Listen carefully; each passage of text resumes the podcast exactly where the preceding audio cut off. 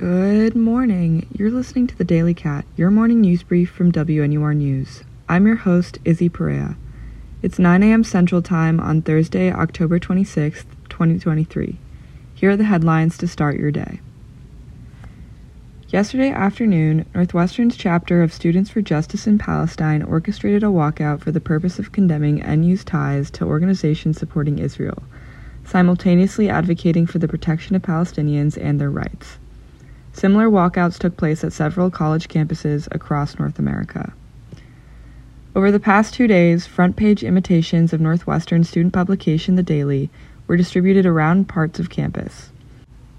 The single page articles displayed a headline that read Northwestern complicit in genocide of Palestinians and contained a fake masthead in a font and style nearly identical to the Daily's. The Daily's parent company, Student Publishing Company, released a response on the Daily's website saying, quote, we reject and condemn this act of vandalism, and we have engaged law enforcement to investigate and find those responsible. Unquote.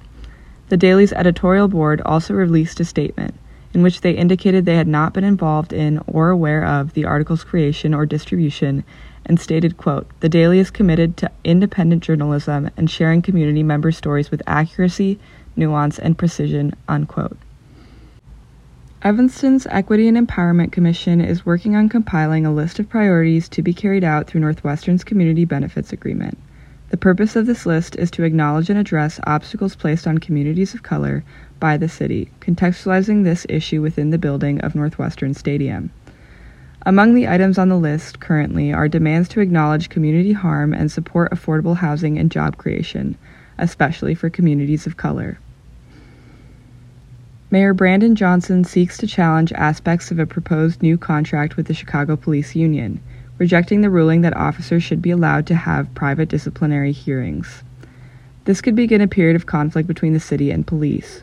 In response, the president of the police union promised on Tuesday to take the issue to court if needed. Mike Johnson, the new Speaker of the House of Representatives as of Wednesday, was involved in leading the lawsuit which aimed to undermine President Joe Biden's election win in 2020. While it was abandoned by the U.S. Supreme Court, Speaker Johnson's involvement has raised questions of whether Republicans could try and undermine the outcome of the next election through their current political power.